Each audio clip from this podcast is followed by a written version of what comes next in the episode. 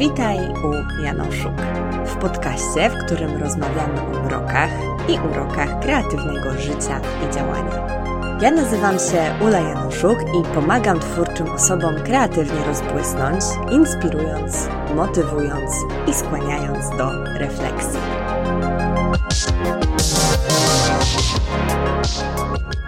No, dzień dobry, witam Was po kolejnej z długich przerw, którą zarządziłam sobie trochę celowo, trochę nie w nagrywaniu podcastu. Na wstępie zaznaczę, zanim przejdę do tematu dzisiejszego odcinka, który będzie dosyć osobisty i myślę, że taki bardzo też update'ujący, co u mnie, i będzie dotyczył tego, czego się nauczyłam przed 28 urodzinami, które obchodziłam 5 maja, to chciałam dać znać, że może być dzisiaj na antenie trochę zakłóceń, bo mam i kolejny z miliona remontów u sąsiadów. Mamy też deszcz za oknem i ja jestem też po chorobie, podczas której straciłam głos, także mogę też tutaj się troszkę przycinać. Poza tym jakiś czas już tego nie robiłam, nie nagrywałam, więc bądźcie dla mnie, proszę, wyrozumiałe i wyrozumiali.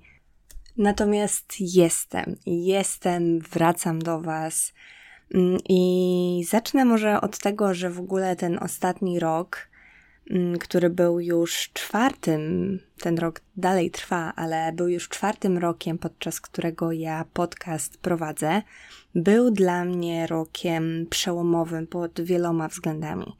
Na początku czerwca 2022 roku wreszcie zaczęłam terapię. Powody były różne, ale przede wszystkim głównym powodem było to, że cały czas miałam dosyć obniżone samopoczucie i nie nazwałabym tego stanem depresyjnym, natomiast gdzieś tam ciągle jakby nie czułam, że jestem w stanie gdzieś tak, wiecie, w pełni, w spokoju żyć i się realizować. I wreszcie po wielu miesiącach, czy nawet pewnie można by to liczyć w latach zastanawiania się, stwierdziłam, że dobra, jestem gotowa, idę na terapię. Pierwsza terapeutka, na którą trafiłam, była fatalna i później chwilkę mi zajął powrót do terapii, ale miesiąc później, właśnie na początku zeszłego roku, terapię zaczęłam, no i okazało się, że to było najbardziej przełomowe wydarzenie w całym moim życiu i najbardziej przełomowy rok, myślę, w całym moim życiu, kiedy wiele rzeczy udało mi się przepracować, wiele rzeczy udało mi się przejść, wiele rzeczy udało mi się sobie uświadomić i tak właśnie w ostatnich tygodniach wiele z tych rzeczy gdzieś tam przyszło mi do głowy też jako pewnego rodzaju konkluzja i zamknięcie. Terapię jeszcze nie zakończyłam, co prawda te spotkanie już mamy rozrzedzone do spotkań co 2 tygodnie. Na początku spotykałyśmy się z moją terapeutką co tydzień, ale teraz już to są spotkania co 2 tygodnie i często też zdarza się tak, że podczas tych spotkań rzeczywiście w większości się chwalę, co mi wychodzi, a nie potrzebuję wsparcia w jakichś takich właśnie trudniejszych sytuacjach, więc poczytuję to sobie za naprawdę duży sukces. No i jako, że ten rok był takim rokiem pełnym odkryć, też opowiadałam Wam o tych odkryciach w podsumowaniu roku 2022, dzisiaj chciałabym jeszcze o kilku rzeczach opowiedzieć, być może one będą się pokrywały, nie do końca pamiętam, o czym wtedy opowiadałam. A wtedy to jeszcze był taki czas, że nie byłam w pełni.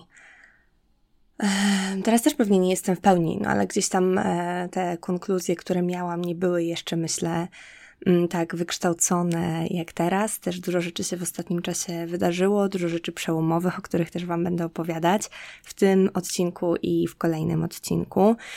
Chciałabym też zaznaczyć, że w związku z tym, że gdzieś tam ten podcast już trochę nagrywam i też dużo rzeczy się pozmieniało, postanowiłam większość z odcinków, które do tej pory nagrywałam, a większość z pierwszych 100, zostawić tylko na mojej stronie internetowej.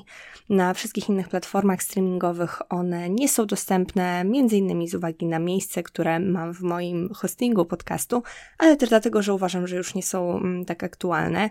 Chcę oczywiście, żebyście miały i mieli dostęp do nich, jeżeli będziecie mieli ochotę do nich wrócić, więc pamiętajcie o mojej stronie internetowej. Natomiast pewnie część z tych tematów będę poruszać jeszcze raz. Być może coś jeszcze się pojawi, bo ja po prostu też w dużej mierze się zmieniłam i te treści nie są do końca reprezentatywne do tego, co uważam teraz. O tak, to nawet nie chodzi o to, że ten poziom, stres, czy w ogóle jakby mój poziom jako człowieka był inny, bo wiadomo, że rozwój to jest super rzecz i warto się porównywać właśnie, jeżeli już z kimś, no to właśnie patrzeć na to, jaką drogę przeszedł, więc te odcinki oczywiście są dalej dostępne, natomiast one są dostępne tylko i wyłącznie na mojej stronie internetowej, więc zapraszam Was tam, jeżeli Was któreś z tych tematów interesują. Natomiast teraz będę już na bieżąco nagrywała różne tematy, które teraz są dla mnie ważne, aktualne, więc też będą się pojawiać odcinki solowe. Myślę też, że niedługo wrócę do rozmów, no bo wiecie, że kocham rozmawiać z ludźmi. I tak, więc przejdźmy już dzisiaj, po tym przydługim wstępie, do tych 8 rzeczy, których nauczyłam się przed moimi 28 urodzinami. Między innymi właśnie jedną z tych rzeczy, do której myślę, że ten błąd czy przejęzyczenie nawiązuje, to to, że prawie nie robi wielkiej różnicy. To jest jedna z rzeczy, która jest, myślę, że z takich silniejszych i fajniejszych rzeczy, których się nauczyłam. Myślę, że w ogóle te punkty będą się ze sobą mocno wiązać, no bo wiecie, to są odkrycia dotyczące mojej osoby i różnych takich przekonań, czy jak to się mówi, nie wiem, konstrukcji psychicznych. Nie wiem do końca, nie będę tutaj się wymądrzać, po prostu dużo tych zmian było ze sobą zwyczajnie jakoś tak sprzęgniętych, ale jedną z rzeczy właśnie jest to, że prawie nie robi wielkiej różnicy. Jeżeli mnie słuchacie od jakiegoś czasu, to wiecie, że ja byłam jedną z tych osób, dla których istniało wszystko albo nic. Albo się za coś zabierałam na 100% i wykonywałam to ponad normę wręcz, albo po prostu się za to nie zabierałam, w obawie, nie? Przed tym, że to nie będzie idealne, w obawie przed tym, że to nie będzie dobre, że to nie będzie jakieś. Dlatego między innymi z dosyć dużą trudnością przychodziło mi pisanie powieści. Wiecie, że ja kategoryzuję się jako pisarka i już w tym momencie mogę powiedzieć, że kategoryzuję się jako pisarka, która ma na koncie w swoim dorosłym życiu napisaną pierwszą powieść, którą skończyłam dopiero co. Skończyłam ją 7 maja, więc 2 dni po moich urodzinach.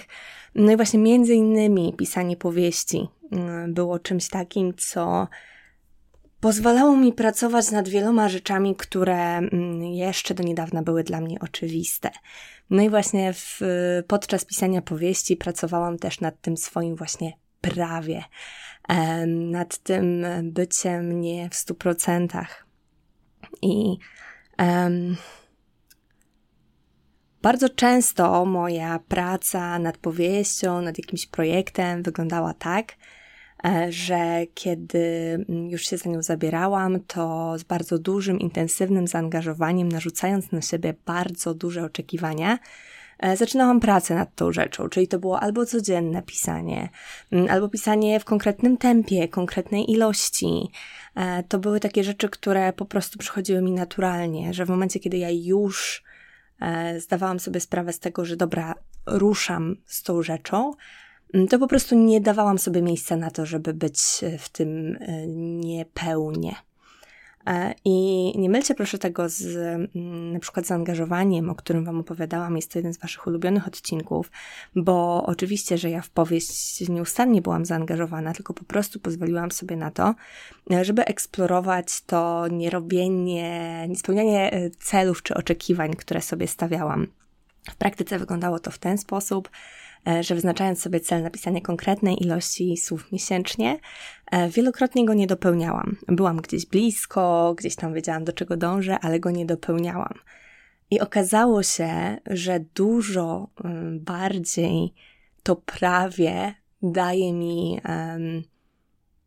siłę, daje mi jakiś taki rodzaj napędu i bycia niepowstrzymaną niż robienie rzeczy na 100%. bo mimo tego, że wiecie, na przykład nie byłam w stanie napisać 25 000 słów miesięcznie, zatrzymywałam się przy około 20-22, to nadal to była gigantyczna ilość słów i nadal to był gigantyczny postęp. I w kilku sferach właśnie mojego życia tak gdzieś sobie na to prawie zaczęłam pozwalać i zauważyłam, że naprawdę to nie robi wielkiej różnicy. Naprawdę, na pewno nie w takim sensie, jak to rozumiemy powszechnie w społeczeństwie. Nie tak właśnie, że wszystko albo nic, że jeżeli nie będziemy w 100%, to równie dobrze może nas nie być. Zupełnie nie. To właśnie to prawie, te nienapisane słowa przybliżały mnie do napisania powieści. To właśnie dzięki nim byłam w stanie ją skończyć. Więc tak, prawie jest okej. Bycie nie w pełni jest okej. Stawianie się, kiedy ma się tą możliwość, jest okej. Ale też nie stawianie się, kiedy się nie ma tej mocy, kiedy się nie czuje, że ma się siłę na to, żeby coś zrobić, też jest okej. I ja właśnie dzięki temu, że pozwalałam sobie na to, żeby nie wypełniać oczekiwań, które sobie stawiałam, by nie spełniać składanych sobie obietnic, które były zdecydowanie na wyrost i które były też rodzajem presji, które na siebie którą na siebie nakładałam, no tak, to mimo to okazywało się, że to jest właśnie to, czego potrzebuję. I właśnie tego potrzebowałam, żeby tę powieść skończyć i napisać. O powieści będę Wam jeszcze mówić w kolejnym odcinku, co rzeczywiście mi pomogło w tym, żeby ją napisać. Więc kolejną rzeczą, która się z tym wiąże, to jest to, że luz i odpuszczenie często są dużo bardziej sprzyjającym przemianie czy osiąganiu rzeczy takim aspektem, czynnikiem, niż ta presja, którą na siebie nakładamy. Ja miałam takie przekonanie, że jeżeli ja tej presji na siebie nie będę nakładać, to ja nic nie będę robić. Ale okazuje się, że zupełnie nie, że jest zupełnie odwrotnie, że w momencie, kiedy ja sobie daję ten luz, daję sobie to odpuszczenie, daję sobie to miejsce na to, żeby czegoś nie zrobić, albo zrobić coś gorzej, albo z czegoś się nie wywiązać, albo po prostu tych oczekiwań nie spełnić, to jakby dalej funkcjonuje i często nawet lepiej niż funkcjonowałam wcześniej. Więc zdecydowanie luz i odpuszczenie są wielkimi sprzymierzeńcami. No i też takie właśnie przekonanie, że moja wartość nie jest zależna od moich osiągnięć i nie jest zależna od tego, co ja zrobię, co ja osiągnę, jaki sukces mi przyjdzie, jakie rezultaty, jakie efekty będą przynosić moje działania. Moja wartość zupełnie od tego nie zależy. Moja wartość jest niezależna od tych czynników i to jest naprawdę ciekawa rzecz, że ja nie zdawałam sobie sprawy z tego, jak wielkie, jak gigantyczne problemy z poczuciem własnej wartości ja mam. A jak wiele rzeczy się na to złożyło w moim dzieciństwie, jak wiele rzeczy też, które później praktykowałam, to wzmacniały. I tak, to było zdecydowanie, myślę, że jedno z największych odkryć, które dzięki terapii poczyniłam i aspektów, nad którym zaczęłam pracować. I w momencie, kiedy ta moja wartość w mojej głowie zaczęła się uniezależniać od tego, co robię, uniezależniać od tego, jak dobrą powieść napiszę, jak dobry doktorat stworzę, jak piękny prezent dam moim bliskim, nie wiem co jeszcze, wiecie, łapiecie o co chodzi, nie? Kiedy pozwoliłam sobie uniezależnić się i swoją wartość od tego, co robię, a po prostu skupić się na tym, kim jestem. W ogóle nawet nie kim jestem, że jestem. Że jestem i to bycie jest moją nadrzędną wartością, a nie robienie, to mi bardzo, bardzo dużo w głowie zmieniło.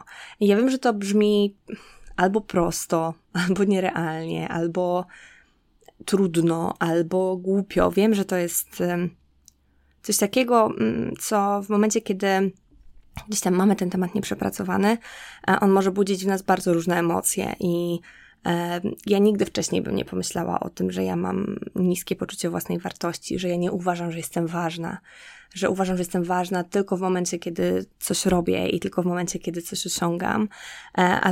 Ale mimo tego, że intelektualnie wiedziałam, że tak nie jest, jak bardzo często się w terapii zdarza, no to jednak moje uczucia, moje przekonania, moje funkcjonowanie pokazywało ewidentnie, że właśnie tak jest, że jestem dla siebie ważna tylko poprzez osiąganie.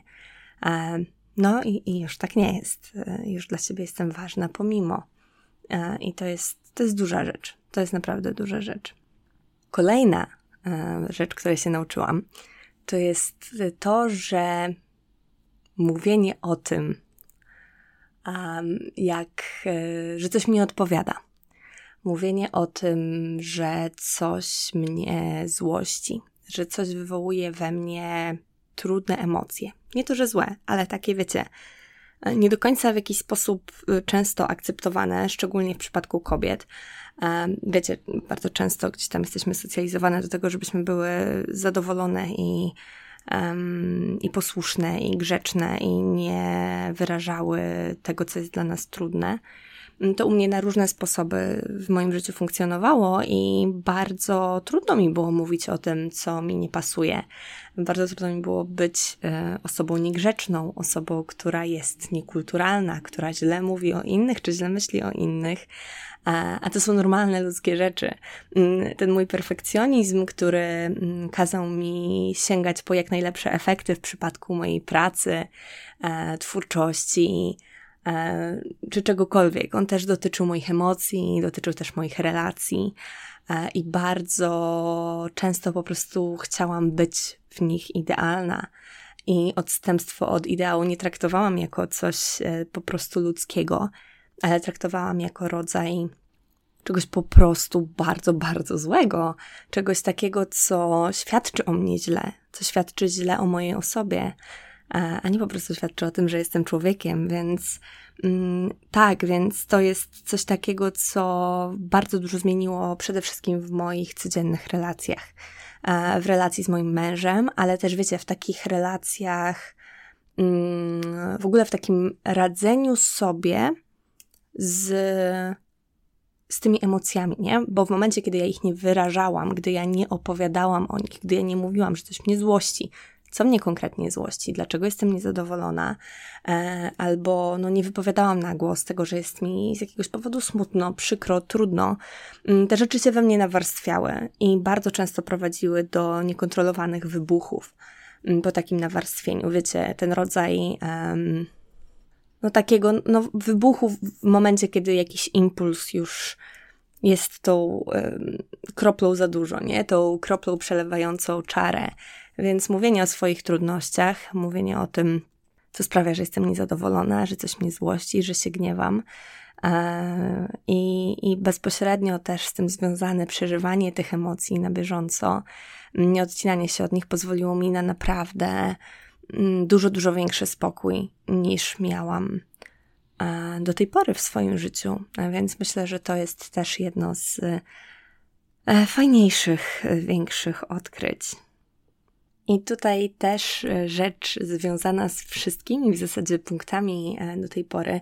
Wiecie, wyobraźcie sobie osobę, która całe życie jest nastawiona na osiągnięcia, na oceny, której dążenie do tego, żeby być najlepszą w każdym aspekcie jest wzmacniane i nagradzane przez otoczenie. Osobie, która widzi siebie i świat tylko poprzez osiągnięcia. I tak było w moim przypadku i dlatego też sytuacja związana z moim doktoratem, na którym na początku sobie nie radziłam, to jest taka historia dosyć dla mnie duża i taki moment, który w ogóle myślę, że bardzo wiele rzeczy we mnie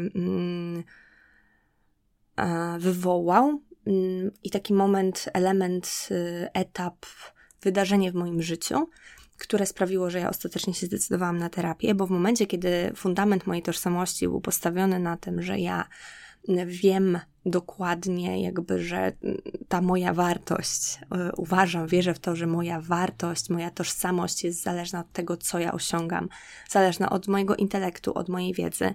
W momencie, kiedy to się burzy, bo się okazuje, że nie jestem jednak w tym taka dobra na tym etapie, jak sądziłam, chociaż to też oczywiście jakby biorę poprawkę na różne inne okoliczności, więc bierzcie to trochę właśnie z takim buforem, że to jest dosyć uproszczone, bo też nie chcę się zagłębiać w tę sytuację, jak to dokładnie wyglądało, ale w momencie, kiedy mój fundament zbudowany był na tym, że ja osiągam, ja wiem, ja mam wiedzę, ja mam kompetencje, wykształcenie, kiedy to zostało zburzone, no to cała moja, gdzieś tam całe moje poczucie wartości, które było na tym oparte, legło w gruzach. Natomiast to, co udało mi się przepracować w związku z całą tą sytuacją, to odkrycie też tego, co jest dla mnie rzeczywiście ważne. I oczywiście ważny jest dla mnie bardzo spokój, komfort, takie po prostu dobre samopoczucie na co dzień, życie właśnie w komforcie i w spokoju, a nie w ciągłej gonitwie. To też odkryłam, to też jest kolejna rzecz właśnie spośród tych rzeczy, które odkryłam przed 28 urodzinami, to, że strasznie, zajebiście ważne są dla mnie relacje. I jeżeli mnie już trochę poprzez ten podcast znacie, to wiecie, że absolutnie nie chodzi mi o ilość. Ja jestem osobą introwertyczną i wysoko wrażliwą, więc i też ta wysoka wrażliwość u mnie bardzo mocno skupia się też na nadmiernym empatyzowaniu, którego też staram się unikać. Więc bardzo często takie sytuacje społeczne, intensywnych spotkań grupowych są dla mnie po prostu trudne.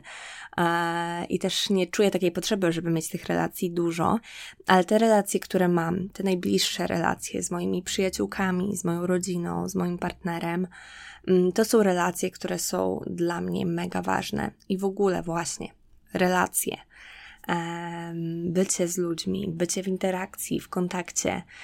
To jest coś, co myślę, że w dużej mierze zastąpiło mi takie skupienie na pracy, skupienie na osiąganiu. Myślę, że to zdecydowanie jest jedna z najważniejszych rzeczy teraz w moim życiu i coś takiego, co daje mi dużo radości i przyjemności. W momencie, kiedy właśnie mam takie relacje, które są komfortowe, dobre dla mnie, odżywcze, to jest coś dla mnie super ważnego i super pięknego i bardzo się cieszę, mogąc takie relacje tworzyć i eksplorować i no być w nich, po prostu w nich być, a nie cokolwiek gdzieś tam na cokolwiek się przydawać. No i co dalej? Znacie pewnie wdzięczność, która jest odmieniana na wiele sposobów. I powiem Wam szczerze, że ja wdzięczność praktykowałam już od pandemii, myślę, zarówno pisząc w moim dzienniczku, jak i wieczorami, gadając z Maćkiem, wymieniając rzeczy, za które jesteśmy wdzięczni. Z jakiegoś powodu się na to zgodził i jeszcze nie przerwał tego, tej praktyki od tylu lat. I ja zawsze myślałam, że ja rzeczywiście jestem wdzięczna za to, co robię, ale jednak mimo tej wdzięczności ja nie do końca w 100% skupiałam się na tym, co mam. I to na wielu aspektach, na wielu obszarach. To jest dalej rzecz, która myślę, że nie jest tak bardzo przeze mnie praktykowana, jak bym chciała, tak mocno. Ale jednak jestem już świadoma tego, że ja w wielu sferach, niezależnie czy to była właśnie kariera jakiegoś rodzaju naukowa, czy internetowa, czy potencjalnie pisarska, czy cokolwiek innego, ja się skupiałam bardzo mocno na tym, czego nie mam, czego mi jeszcze brakuje, ilu rozdziałów mi jeszcze brakuje, jakich badań mi jeszcze brakuje w doktoracie, jakich ubrań mi brakuje w szafie. Bardzo często wyglądało to tak, że wiecie, kupowałam coraz to kolejne rzeczy, a nie skupiałam się na tym, co mam. Nie skupiałam się na tych, to najprostsze porównanie, ale na tych sztukach odzieży, które dopiero co kupiłam i które leżą w mojej szafie, a ja nie cieszę się nimi, chociażby je stylizując. I bardzo takim przełomowym momentem, kiedy zdałam sobie sprawę, że naprawdę ten przełom we mnie nastąpił, był moment kończenia pisania powieści. I to jest niesamowite, bo myślę, że to jest jedna z najbardziej w ogóle miarodajnych sytuacji dla mnie, w moim życiu, dla mnie reprezentatywnych. Sytuacja, w której ja kończąc powieść nie skupiałam się na tym, że ja muszę ją skończyć, szybko, że tak mało mi zostało, więc muszę ją skończyć i dopiero po zakończeniu byłabym w przeszłości w stanie docenić ten fakt, stwierdzić, dobra, napisałam. Zupełnie nie. Był taki moment pod koniec maja, kiedy w kwietniu jakoś tak dosyć średnio mi szło, jeżeli chodzi o pisanie. Miałam tam jakiś swój wyznacznik, tym razem chciałam napisać 20 000, nauczona tym, że 25 to jest dla mnie za dużo w takim trybie, jaki miałam i patrząc na zasoby, które miałam, co jest też bardzo spoko, że tego się o sobie dowiedziałam w trakcie pisania. Ale pod koniec kwietnia akurat była taka sytuacja, że siedziałam sama w domu, bo Maciek był na wieczorze, a w zasadzie wyjeździe kawalerskim i stwierdziłam, dobra, okej, chciałabym spróbować napisać te pozostałe chyba 9-11 000 słów, które mi zostały z kwietnia, chyba 9, niecałe 10 i napisałam je w 3 dni. Bardzo się na tym skupiłam, bardzo się zanurzyłam w tym procesie. No i na tym etapie kończenia pisania w kwietniu zdałam sobie sprawę, że mam już 140 000 słów. Dla osób, które nie ogarniają, jakie to są ilości, te około 160, na których skończyłam, to jest 6. część Harry'ego Pottera. Myślę, że to jest dosyć taka skala, którą pewnie wiele z Was kojarzy, więc nie jest to jakaś, wiecie, gigantyczna ilość, ale to jest więcej niż standardowe książki i jakieś takie wyznaczniki, które się poleca, które oscylują tak w około 80-90 000 słów. Natomiast też poleca się pisanie więcej, żeby po skróceniu mniej więcej o połowę ta książka była sprowadzona do takiej esencji i sensowna. Później można dodawać, ale tak jest. Zobaczymy, jak to będzie u mnie wyglądało, bo wiecie, jakby już też jedna z kolejnych rzeczy, o której będę Wam opowiadać, czyli o tym, co się powinno robić, a czego się nie powinno robić. To jest też coś takiego, co staram się brać mocno z przymrużeniem oka. Na początku myślałam, że będę tę powieść kończyć pod koniec maja. Pomyślałam o tym, że marzę o tym, żeby sobie wreszcie popisać w przyczepie moich rodziców pod podlaskim lasem. Ale też jest taka kwestia, która dodatkowo gdzieś tam wchodzi mi w te wszystkie rzeczy, które robię, czyli to, że mam w tym roku 3, a w zasadzie 4 śluby i wesela bliskich nam przyjaciół, jedno już za mną, 3 przede mną, w tym 2 jednej osoby, stąd te specyficzne liczby, No i ja poczułam bardzo mocno, że ja chcę skończyć tę powieść pisać wcześniej. Tylko, że to chcę wynikało nie z tego, że czuję, że muszę, bo to będzie super, jeśli skończę to tak szybko i tak wcześnie mimo wszystko i że, ale to będzie fajny flex, że ja tak sobie to, wiecie, skończyłam. Nie, zupełnie nie o to mi chodziło. Chodziło mi o to, że ja pisząc przez te ostatnie 3 dni kwietnia czułam się super. I czułam się super pisząc i czułam naprawdę duży flow i czułam, że mam w sobie ten rozpęd, który sprawi, że to pisanie tej końcówki powieści będzie dla mnie dobre. I który sprawi, że ja będę w stanie rzeczywiście napisać ją z przyjemnością, a nie się męczyć. Rzeczywiście poczułam tę chęć, a nie przymus. I kończąc tę powieść, rzeczywiście zdecydowałam się na to, żeby ją dosyć szybko kończyć. Natomiast to wcale nie było tak, że ja dałam sobie jakiś taki bardzo duży wyznacznik, jeżeli chodzi o ilość pisanych słów.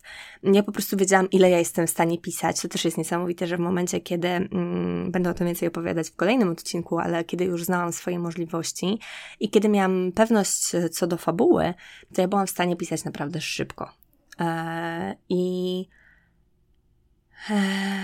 A okazało się, że pisam jeszcze szybciej. Na początku maja, że pisam jeszcze szybciej niż sądziłam, że będę pisać, bo po prostu ta historia mnie niosła. Ale do czego zmierzam tą długą, być może przydługą opowieścią o powieści, to to, że ja celebrowałam każdy ostatni dzień. Przez jakiś tydzień celebrowałam kończenie powieści. Kiedy już miałam świadomość, że w zasadzie się z każdą chwilą, z każdym dniem zbliżam, byłam niesamowicie zajarana tym, ile ja napisałam, co ja już mam, ile ja już napisałam, jak dużo czasu na to poświęciłam. Skupiałam się na tym, co mam, a nie na tym, czego nie mam. I to sprawiło po prostu gigantyczną, rewolucyjną różnicę, jeżeli chodzi o jakość mojego pisania. To skupienie się na przyjemności, o której też będę Wam opowiadać w przyszłym odcinku, w kolejnym odcinku, który poświęcę już stricte powieści. I tutaj też wchodzi rzecz, o której Wam już opowiadałam w jednym z ostatnich solowych odcinków, czyli o tym, że robienie rzeczy dla siebie jest okej. I może nawet czasem albo często jest lepsze niż robienie rzeczy dla innych. I tak było w przypadku powieści i tak w ogóle jest w moim życiu ostatnio, że skupienie się na sobie i na tym, co mi daje radość, a nie na tym, co ma przynieść jakieś skutki i rezultaty, co jest gdzieś tam też kontynuacją tych poprzednich słów, poprzednich punktów, to jest wystarczające, to, że coś mi sprawia przyjemność, że ja się skupiam właśnie na tej przyjemności. I się skupiam na tym, co po prostu jest moje i co jest dla mnie. I że robienie rzeczy dla siebie wcale nie jest egoistyczne. Robienie rzeczy dla siebie i dla swojego dobra, swojej przyjemności, swojego życia jest naprawdę okej. I ostatnia rzecz, której może nie to, że się nauczyłam, ale której ciągle się uczę. Jeżeli ktoś mówi, że coś trzeba robić jakoś, żeby osiągnąć konkretny efekt, to nie znaczy, że ja muszę to robić tak samo. To nie znaczy, że ja muszę to robić na ten sposób. To nie znaczy, że ja tylko robiąc to w ten sposób osiągnę ten efekt. I że zewnętrzne różnego rodzaju badania, odkrycia na to, jak coś robić, są tym, co jest najlepsze dla mnie. Inni ludzie, którzy nas nie znają i którzy pewne wyznaczniki, standardy, procedury, sposoby polecają to dlatego, że to działa u nich albo u innych osób. Ale to nie znaczy, że to wszystko będzie działać u nas. I dużo lepszym przewodnikiem dla nas samych jesteśmy my. Jest to, co my chcemy robić, jak my coś chcemy robić. To też jedna z większych rzeczy, których nauczyła mnie terapia i pytania terapeutki właśnie. Ale dlaczego tak? Ale dlaczego nie inaczej? I mając za przewodnika swój komfort i spokój w kontrze do powinności i wyznaczników obcych osób, które mnie nie znają, ja jestem w stanie w dużo lepszy dla siebie sposób pewne rzeczy robić. Być może wolniej je osiągać, być może wolniej do nich dochodzić, być może realizować je nie tak, jak widzą to inne osoby, ale z dużo większym komfortem i poszanowaniem dla samej siebie. To, że coś się powinno robić jakoś, nie oznacza, że rzeczywiście to jest dla ciebie najlepsza droga. I dla mnie, bo ja się tego nauczyłam, że naprawdę, ale to naprawdę nie jest tak, że jeżeli ktoś coś mówi, że się powinno robić, to się to powinno robić. I mnie słowo powinnaś triggerowało i działało jak płachta na byka przez wiele, wiele lat, ale jednocześnie bardzo często te autorytety, które ja sobie wybierałam, podążałam za ich słowami. Wybierałam to, żeby oni mogli mi mówić, że coś się powinno robić jakoś, żeby osiągnąć jakiś efekt. Wiecie co? Wcale tak kurde nie jest. Wcale nie jest tak, że trzeba coś, że jest tylko jedna droga, żeby osiągnąć pewne rzeczy. Że jest tylko jeden sposób na to, żeby napisać powieść, że jest tylko jeden sposób na to, żeby napisać doktorat, że jest tylko jedna ścieżka, która doprowadzi was do sukcesu biznesowego. Nie. A na pewno tą ścieżką nie jest ta ścieżka, która was ograbia z waszego dobrego samopoczucia, spokoju, komfortu. Okej, ja rozumiem, że jakby biznes rządzi się swoimi prawami i że pewne rzeczy i w ogóle rozwój się rządzi swoimi prawami i że często ten komfort jest tym, co stoi nam na przeszkodzie. Ale w drugą stronę to też potrafi działać. To też potrafi działać tak, że nasz komfort może nam pokazywać też to, co jest po prostu dla nas dobre i sposoby, które są dla nas adekwatne. I okej, polecam czasem wyjść poza ten krąg tego, co dla nas komfortowe i spokojne i zobaczyć i się rozejrzeć i spróbować czegoś nowego, czy w momencie, kiedy na przykład ten krąg komfortu mylimy ze strachem, co też jest w ogóle trudną sztuką i nie będę się nad tym teraz jakoś szczególnie rozwodzić, ale warto po prostu też czasem zrobić rzeczy, które nie wymagają od nas nie wiadomo czego. I czasem po prostu posłuchać siebie zamiast innych. No i to wszystkie 8, prawdopodobnie, bo ostatecznie nie liczyłam i nie wiem, czy czegoś nie odjęłam, nie dorzuciłam. 8 rzeczy, których nauczyłam się przed 28 urodzinami. Mam nadzieję, że coś z nich gdzieś w was głębiej zapadło i pomogło wam być może otworzyć pewne klapki, które do tej pory były zamknięte w waszej głowie, w waszym życiu. No, tak jak mówię, to był dla mnie naprawdę gigantyczny, przełomowy rok. Ale nie zamieniłabym go na żaden inny. I jak myślę o tym, że miałabym wrócić do tej uli sprzed roku, absolutnie. Mimo tego, że pewnie miała mniej zmarszczek i problemów zdrowotnych i w ogóle pewnie mniej różnych też innych trudnych rzeczy, no to jednak ta świadomość między innymi właśnie tych lekcji, o których wam dzisiaj powiedziałam, bo myślę, że jest ich znacznie więcej i gdybym gdzieś tam się przyłożyła do ich zbierania w ciągu ostatniego roku, to myślę, że byłoby ich znacznie więcej, ale dochodzimy do 40 minut tego podcastu, więc nie będziemy tutaj na siłę szukać. Tak czy inaczej, te 8 rzeczy, o których wam opowiedziałam dzisiaj, z pewnością bardzo się przyczyniły do tego, że jestem dzisiaj najszczęśliwszą i najspokojniejszą wersją uli, jaka do tej pory istniała. No i też oczywiście bardzo dużo zawdzięcza ta ula terapii, więc jeżeli się zastanawiacie, warto, ale być może też możecie pewne kwestie przemyśleć.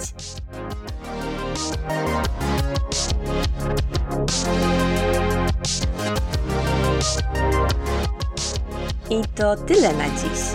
Jeżeli czujesz, że wciąż mało ci wiedzy, inspiracji i motywacji do kreatywnego życia i działania, po więcej treści zapisz się na Błyskletter, czyli mailowe listy pełne błysku. Formularz znajdziesz na stronie www.u-janoszuk.pl/zapis. A jeśli lubisz słuchać U Janoszuk, wystaw mi proszę ocenę na swojej ulubionej platformie streamingowej lub poleć podcast bliskim twórczym osobom. Do usłyszenia w kolejnym odcinku i niech błysk będzie z tobą.